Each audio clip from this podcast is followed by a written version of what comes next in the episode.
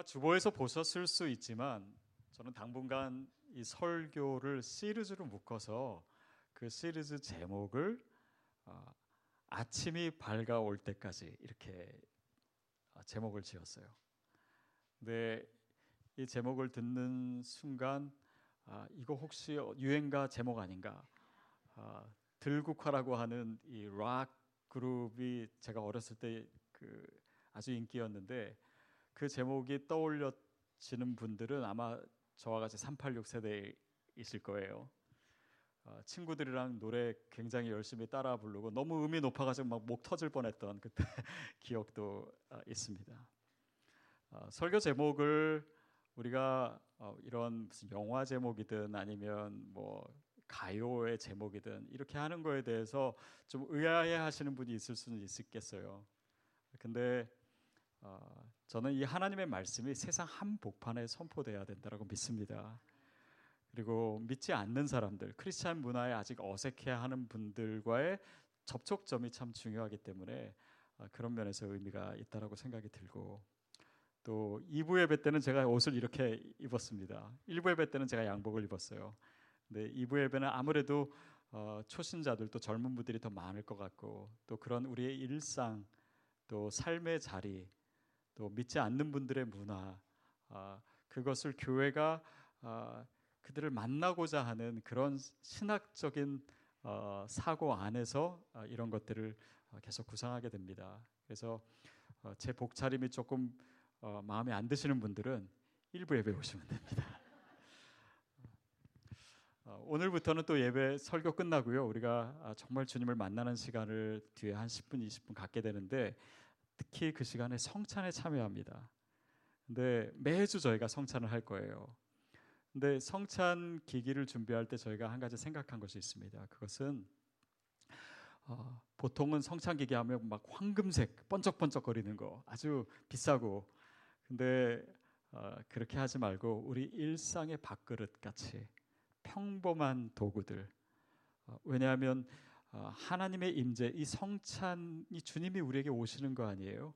그것은 단지 특별한 시간, 특별한 장소에서만 이루어지는 것이 아니라 우리의 일상의 자리, 또 우리의 먹고 사는 자리 어, 그런 의미를 그, 그런 신학을 담았습니다. 그래서 어, 우리가 매주 성찬하는 것도 그런 의미가 있고 또 어, 성찬에 참여하고 또 이 모든 것이 우리 일상의 터에서 주님을 만나고자 하는 어, 그런 의미가 있습니다. 이 말씀을 왜 드리냐면 아, 여호수아서 여호수아는 성경으로 치면 다섯 번 여섯 번째 책입니다. 창세기, 출애굽기, 레위기, 민수기, 신명기 다음에 여호수아잖아요. 창세기부터 신명기를 한꺼번에 뭐라고 하시는지 아십니까? 모세오경. 모세오경이죠. 그걸 히브리어로 하면 토라라고 합니다. 토라. 근데 어, 여호수아서는요. 보통은 우리가 어떻게 알고 있냐면 아 이것은 역사서다라고 알고 있어요. 근데 맞습니다. 개신교나 뭐 캐톨릭이나 정교에서는 여호수아를 역사서에 포함시켜요. 그런데 유대인들은 이 여호수아를요 어, 느비힘이라고 해가지고 예언서에 포함시킵니다. 그것은 단지 여호수아에 나타난 이 내용들이 그냥 역사의 한 부분이 아니라 하나님의 말씀이에요. 그러니까 예언 맡을 예자를 쓰죠. 결국 우리의 삶의 상황이나 삶의 정황 속에 하나님께서 말씀하신다라고 하는 의미를 가지고 있습니다. 그래서 어, 여호수아서가 저와 여러분의 상황 속에서 말씀하시는 그 하나님의 음성의 채널이 되기를 바랍니다. 그래서 우리가 그 여호수아의 역사에 참여하는 거예요. 그리고 나에게 말씀하시는 내 상황 속에서 우리 시드 교회에 말씀하시는 주님의 음성을 우리가 듣는 것입니다. 그리고 그 음성에 대해서 반응하는 것이 하나님의 역사에 참여하는 것이에요. 그래서 그렇게 우리가 여호수아 말씀을 한 절 한 절 우리가 대했으면 좋겠습니다. 우리 어, 다시 한번 1절 말씀을 같이 읽도록 하겠습니다. 1절 시작 여호와의 종 모세가 죽은 후에 여호와께서 모세의 수종자 눈의 아들 여호수아에게 말씀하여 이르시되 여호수아에 대한 소개가 굉장히 간단합니다. 모세의 수종자, 모세를 따르던 사람이었어요. 아, 그는 모세와 같은 위대한 지도자로 준비되지 못했을 수 있습니다. 그리고 그에게 주어진 사명은 그러나 너무 중요하고 너무 큰 것이었어요. 가나안 땅에 이스라엘 백성을 데리고 들어가는 것입니다. 그것 자체도 쉽지 않은 일인데 이제는 가나안 땅에서 여리고 성을 비롯해서 이 강한 대적들과 싸워야 돼요. 전쟁을 치러야 됩니다. 그 일을 갑자기 맡게 된 거예요. 그러니까 여호사가 얼마나 두려웠을까요? 얼마나 자신이 없었을까요? 그리고 얼마나 걱정이 많았을까를 우리가 생각해 보게 됩니다. 그 뒤에 나오는 구절들이 하나님의 말씀인데 그 말씀에서 여호수아가 어떤 상황 속에 있었는지를 우리에게 얘기해 주고 있어요. 강하고 담대하라라고 하는 이야기를요. 하나님이 이 구절까지 세 번을 하십니다. 그러니까 얼마나 여호수아가 쪼다같이 두려워하고 그랬으면 하나님께서 그렇게 말씀하셨겠어요. 그리고 내가 너를 결코 떠나지 않을 것이다. 내가 너와 함께 할 것이다. 이 얘기를 반복해서 얘기하세요. 두려워하지 마라. 놀라지 마라. 마치 겁에 질린 어린아이를 어, 얼레듯이 하나님께서 두려워하고 있는 이 여호수아에게 그렇게 말씀하고 계십니다. 자, 이렇게 그런 상황 속에서 어, 여호수아가 두려워했던 것처럼 우리도 두려워할 수 있어요. 우리 삶의 상황 속에서 걱정할 수 있습니다. 그리고 보통 사람들이요 이렇게 어, 좀 비상식적인 반응이나 행동들이 어디서 나오냐면요 두려워할 때 나와요. 제가 아는 한 분이 한 번은 그러니까 뭐 미국에서 이제 그 밤에 운전을 하다가 막 비가 오고 깜깜하고 막 그런데 차가 고장이 난 거예요. 그래서 그냥 차를 세워 놓고서 어떻게 할 줄을 몰라 가지고 이제 도움을 요청해야 되는데 뭐 차를 세우려고 해도 뭐 도움 받, 이렇게 차가 쓰지를 않고 뭐 그렇게 해가지고 걱정 걱정하다가 간신히 저쪽에서 다가오는 트럭을 하나 세웠어요. 그래서 트럭 운전사가 이제 무슨 일인가 하고 이제 창문을 내렸는데 그 트럭 운전사에게 이분이 뭐라고 대, 그 말을 했냐면 May I help you 이렇게 물어봤대요. 그러니까 막 긴장하고 어려우니까 뭐 이 알았던 영어도 잘 안 되는 거죠. 여러분 두려운 상황에 처하면요 우리가 우리가 가지고 있는 것도 발휘를 못합니다. 근데 이제 한국 사람들이 미국에서는 이렇게 버벅거리다가 물론 여러분 중에 영어 잘하시는 분도 있겠지만은 한국 가면 영어가 터지시는 분들이 있어요. 그러니까 막 뭐 대화하는데도 막 영어 단어가 막 계속 나오고 뭐 조금만 부딪혀도 뭐뭐 뭐 I'm sorry, 뭐 excuse me가 저절로 나오고 뭐 조금 당황스러우면 oops 하시던지 어, 뭔가 이렇게 한국 사람 다 영어 뭐 자기보다 못하든지 비슷비슷하니까 더 자신감이 생기는 거예요. 자, 우리가요, 이 두려움이 한국 사람들이 사실은 영어 공부 많이 했습니다. 그렇죠? 근데 자신감이 없고 두려우면 자기가 아는 것을 표현을 못 해요. 두려움이라고 하는 것은요. 그렇게 해서 우리의 생각을 통제합니다. 우리의 아, 언어를 통제해요. 우리의 마음과 우리의 상황을 우리의 현실을 통제하기도 합니다. 그러니까 사탄은요 어, 거짓말장이잖아요. 그러니까 어, 우리의 이 본질 자체는 건드리지 못하는데 우리 상황 속에서 두려움을 줌으로 인해서 우리를 통제하려고 합니다. 이게 두려움이 갖는 어, 영향력이에요.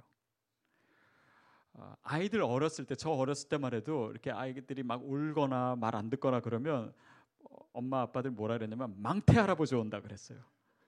그러면 아이가 그냥 망태 할아버지가 뭔지도 모르면서 울음을 뚝 그치던지 말을 듣기 시작하던지 그랬어요. 뭔가 이게 두려움을 통해서 통제하는 거예요. 뭐 혹자는 뭐 한 나라와 사회도 그런 식으로 어, 통제가 된다. 뭐 예를 들면 뭐 냉전 시대 뭐 소련의 어떤 그런 이 공격이 언제 있을 수 있으니까 그런 두려움과 공포심을 조장해서 군수 사업을 통해서 나라의 산업을 유지하고 정제를 유지하고 뭐 이런 이야기가 있는 것처럼 어, 두려움이라고 하는 것은 우리를 통제해요. 굉장히 강한 감정입니다.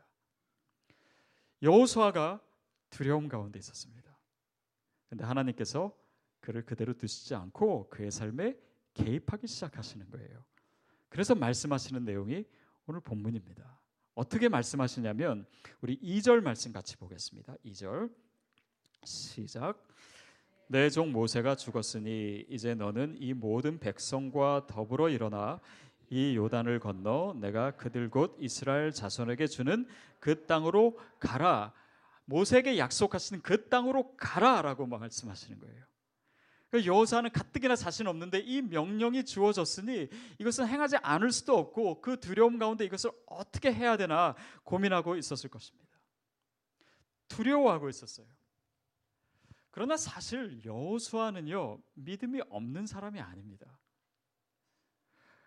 기억하시듯이 뭐 민수기에서 보면은 이 가나안 땅 정탐할 때 12명이 갔는데 여호수아와 갈렙만이 하나님의 약속을 붙들고 그들은 우리의 밥이다. 우리가 그, 그 땅에 들어갈 수 있습니다라고 얘기했던 바로 그 사람이 여호수아예요. 그런데 지금 두려워하고 있다라고 하는 것은 무엇입니까? 우리가 믿음이 있음에도 두려워할 수 있어요.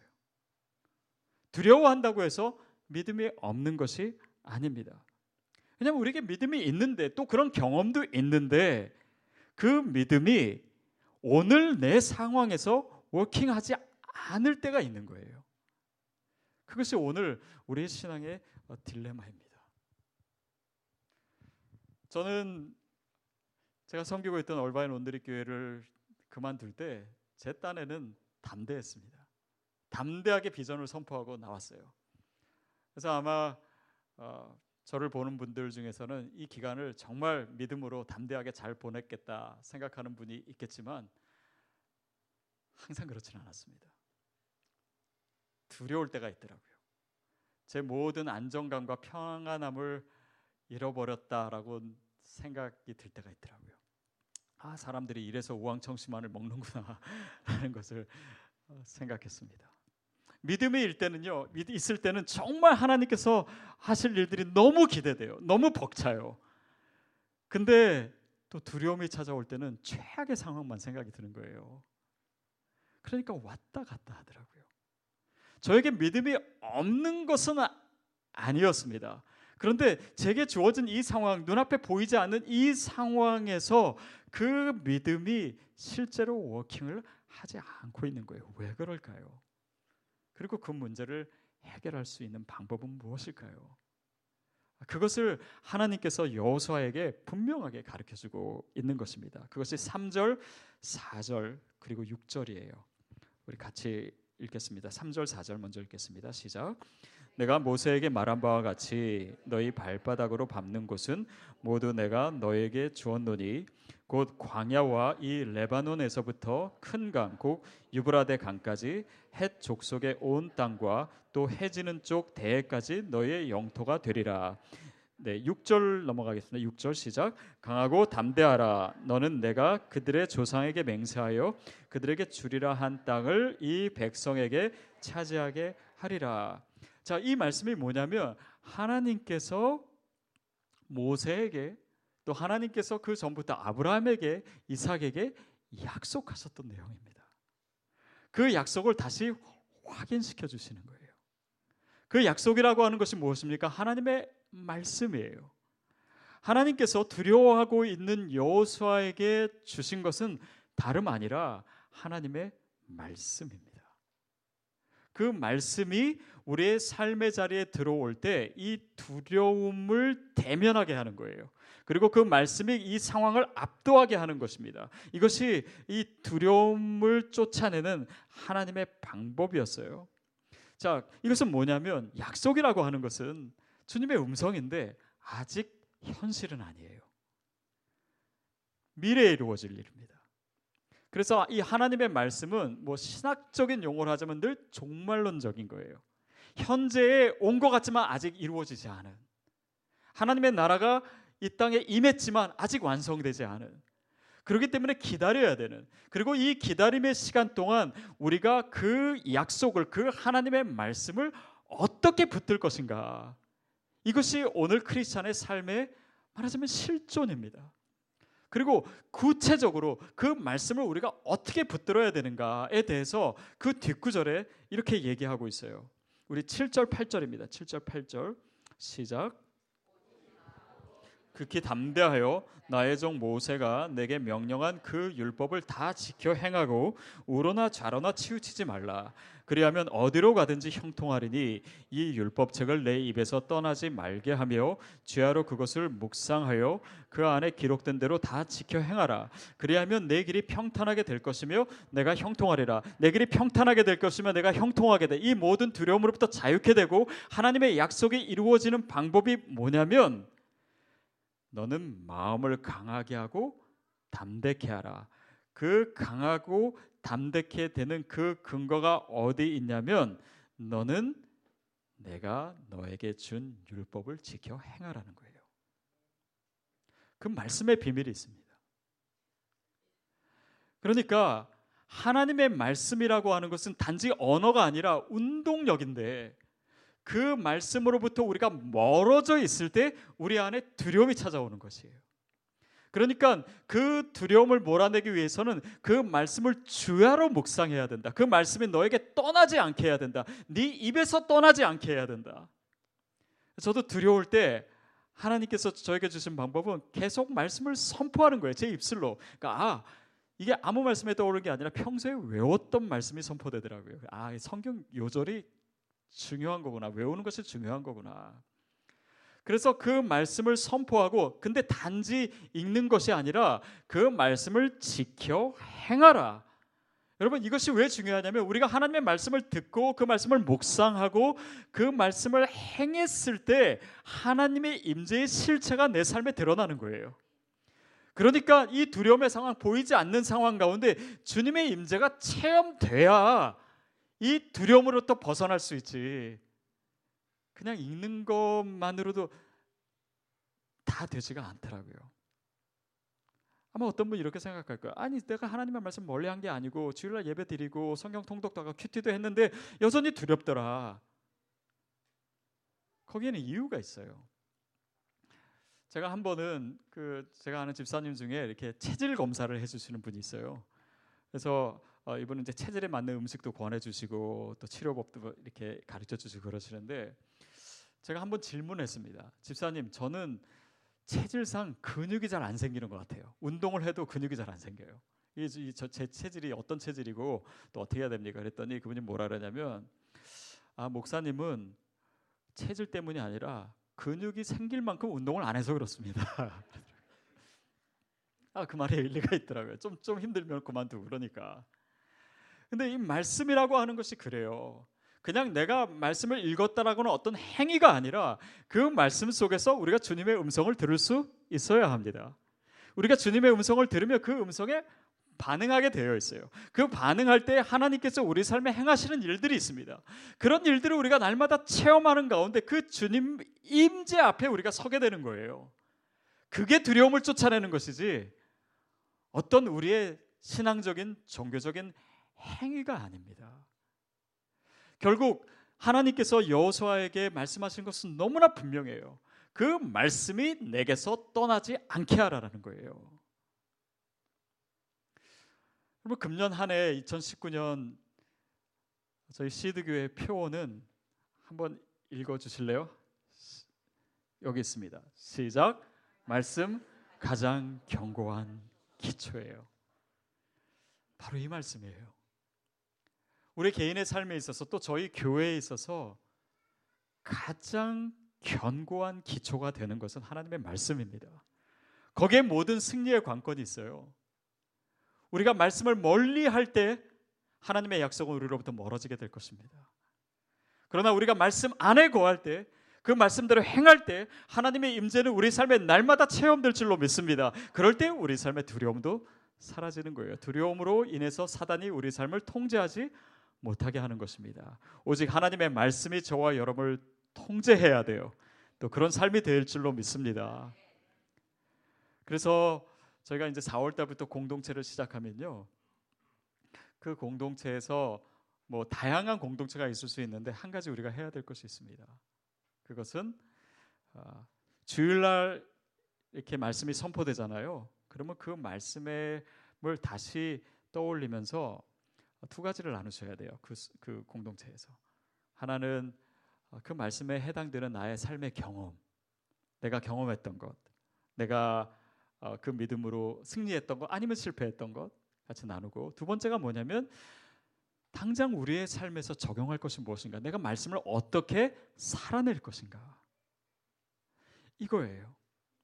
우리가 그냥 듣고 잃어버리는 아니 그냥 은혜 받고 마음 찔리고 거기서 끝나는 것이 아니라 이 말씀을 살아내는 것입니다. 하나님의 실체를 이번 주에 내가 경험하는 거예요. 그러니까 그 말씀을 통해서 내 삶에 하나님의 임재가 체험되고 그 하나님의 임재 가운데 있을 때 우리의 모든 염려와 걱정은 사라지고 하나님의 약속이 성취되기 시작하는 것입니다. 그것이 말씀의 이끌림을 받는 것이고 그 견고한 기초 위에 서는 것이에요. 우리가 다시 말씀으로 돌아가야 됩니다. 그러기 위해서 성경 통독하는 거예요. 이것은 여러분 말씀에 뭐 의, 내가 어떤 의지를 갖는가에 따라서 뭐 성경을 전체를 다 읽든 신약을 읽든지 뭐 복음서를 읽는 것이 아니라 아마 여러분의 지금 상황 속에서 읽을 수 있는 분량이 있을 거예요. 거기에 맞게 읽는 것입니다. 그러나 우리나 똑같이 말씀의 기초 위에 서는 것이에요. 자, 이, 이것입니다. 우리 삶의 자리에 말씀을 떠나지 않게 하는 것. 우리가 말씀을 떠나지 않는 것. 그거를 더 자세하게 5절 또 9절이 얘기하고 있습니다. 5절, 9절. 우리 5절부터 읽겠습니다. 시작. 내 평생에 너를 능히 대적할 자가 없으리니 내가 모세와 함께 있었던 것 같이 너와 함께 있을 것임이니라. 내가 너를 떠나지 아니하며 버리지 아니하리니. 9절 말씀. 내가 내게 명령한 것이 아니냐? 강하고 담대하라. 두려워하지 말며 놀라지 말라. 내가 어디로 가든지 내 하나님 여호와가 너와 함께 하느니라 하시니라. 이 말씀은 공통적으로 뭘 얘기하냐면 내가 너를 떠나지 않겠다. 내가 너와 함께 하겠다. 근데 그 함께 하시는 것을 우리가 체험하는 방법이 뭐라고요? 우리가 말씀 안에 거하는 것이에요. 그 말씀대로 순종하는 것입니다. 말씀을 살아내는 거예요. 말씀과 부딪히는 거예요 왜냐하면 말씀이 성령의 검이기 때문에 그 성령의 검으로 우리를 공격하는 그 사단과 그 속임수와 그 모든 두려움을 우리가 이길 수 있기 때문입니다. 몇 년 전에 제가 보았던 영화 중에 아바타라고 하는 영화가 있었어요. 보신 적 있습니까? 거기서 보면 이 사람이 이제 아바타로 변하게 되면은 이 전설적인 이 용사가 돼가지고 막 하늘을 날아다녀요. 근데 다시 현실로 돌아오면 이분은 걷지를 못하는 그냥 퇴역 군인입니다. 어쩌면 그런 모습으로 그런 패턴으로 살아가는 크리스천이 있을 수 있어요.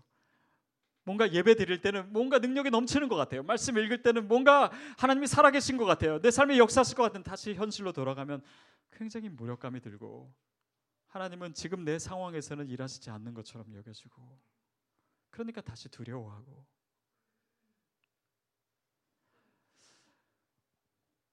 결국 그 상황과 그 자리에 어떻게 하나님의 임재를 우리가 체험케 할 것인가, 체험케 될 것인가.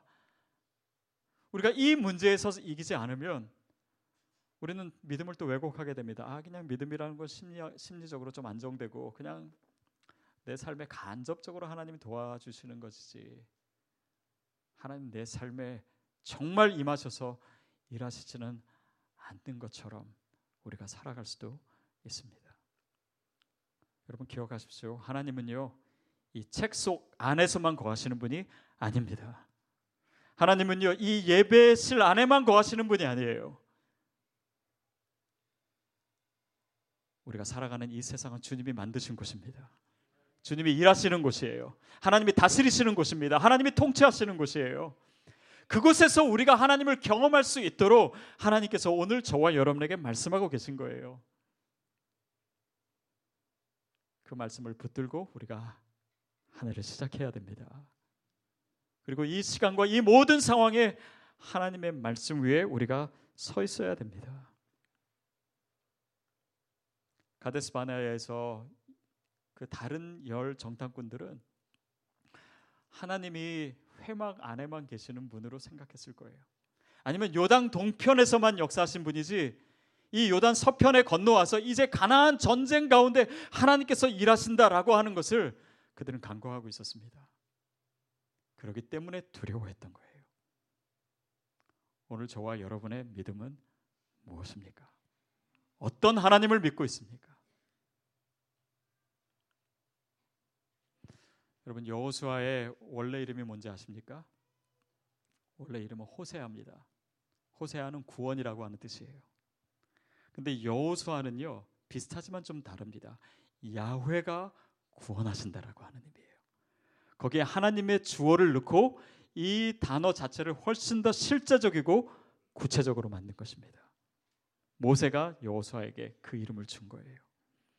그것입니다. 우리가 구원을 생각할 때는 그냥 그것을 너무 공허하게 그냥 이론적으로 신학적으로만 생각했을 때는 그 구원이 내 삶에서 역사하지 않아요. 그러나 그 구원하시는 하나님, 그 야훼 하나님이 오늘 나의 하나님이고 내 삶의 자리에 말씀하시는 분이고 오늘 내 현실 속에서 역사하시는 분이다라고 하는 그 의미로 받아들일 때 하나님은 우리 삶의 실제가 되십니다. 우리가 그 말씀을 계속해서 읽어갈 거예요. 그리고 그 읽는 말씀이 하나님의 음성이 되고 우리 삶에 실제로 역사하시는 하나님을 우리가 체험하게 될 것입니다. 우리 교회가 체험하게 될 것입니다. 아침이 밝아올 때까지 그것은 아직 아침이 아니라는 거예요. 하나님의 약속은 있습니다. 하나님의 말씀은 있어요. 그러나 아직 어둡습니다. 그러나 오늘 우리가 어떤 태도로 이 말씀을 붙들 것인가? 이 말씀 가운데 정말 하나님의 음성을 들을 것인가? 이 자리에 같이 있지만 어떤 사람은 사람의 음성을 듣고 어떤 사람은 하나님의 음성을 듣습니다. 어떤 사람은 그 음성을 듣고 그냥 잊어버리고 끝나겠지만 이 어떤 분은 이 말씀이 내 삶에서 살아 움직이고 역사하고 체험되는 분도 있을 거예요. 그러는 가운데 그 모든 두려움은 사라지게 될 것입니다. 찬송가 중에 이런 가사 있습니다. 여호수아에 대한 거. 여호수아 본바다 앞으로 가자. 여호수아 본바다 앞으로 가세. 근데 저는 그 뒤에 나오는 가사가 조금 어, 이렇게 처음 들을 때 이해가 안 됐어요. 우리 거할 처소는 주님뿐일세. 좀 생뚱맞잖아요. 우리가 지금 가는데 우리가 거할 처소는 주님뿐이다. 여러분 이것은 장소의 문제가 아니라는 거. 하나님의 임재는요. 회막이냐 회막 바깥이냐 요단 서편이냐 요단 도편이냐 가나안 땅이냐 아니면 다른 곳이냐 이런 문제가 아니에요. 우리가 주님의 말씀 안에 거할 때 우리는 우리가 거할 처소는 오직 주님뿐이다. 주님 안에 거하는 것입니다. 바로 그것을 통해서 우리의 두려움을 하나님께서 내어 쫓기를 원하세요. 사단이 우리의 삶을 통제하지 못하게 하십니다. 오직 주님의 말씀이 오직 주님의 약속이 저와 여러분의 삶을 이끌어 가기를 주님이 원하세요. 주님의 말씀은 내 발의 등이요 내 길에 빛이 되십니다. 그 말씀 안에 거하십시오.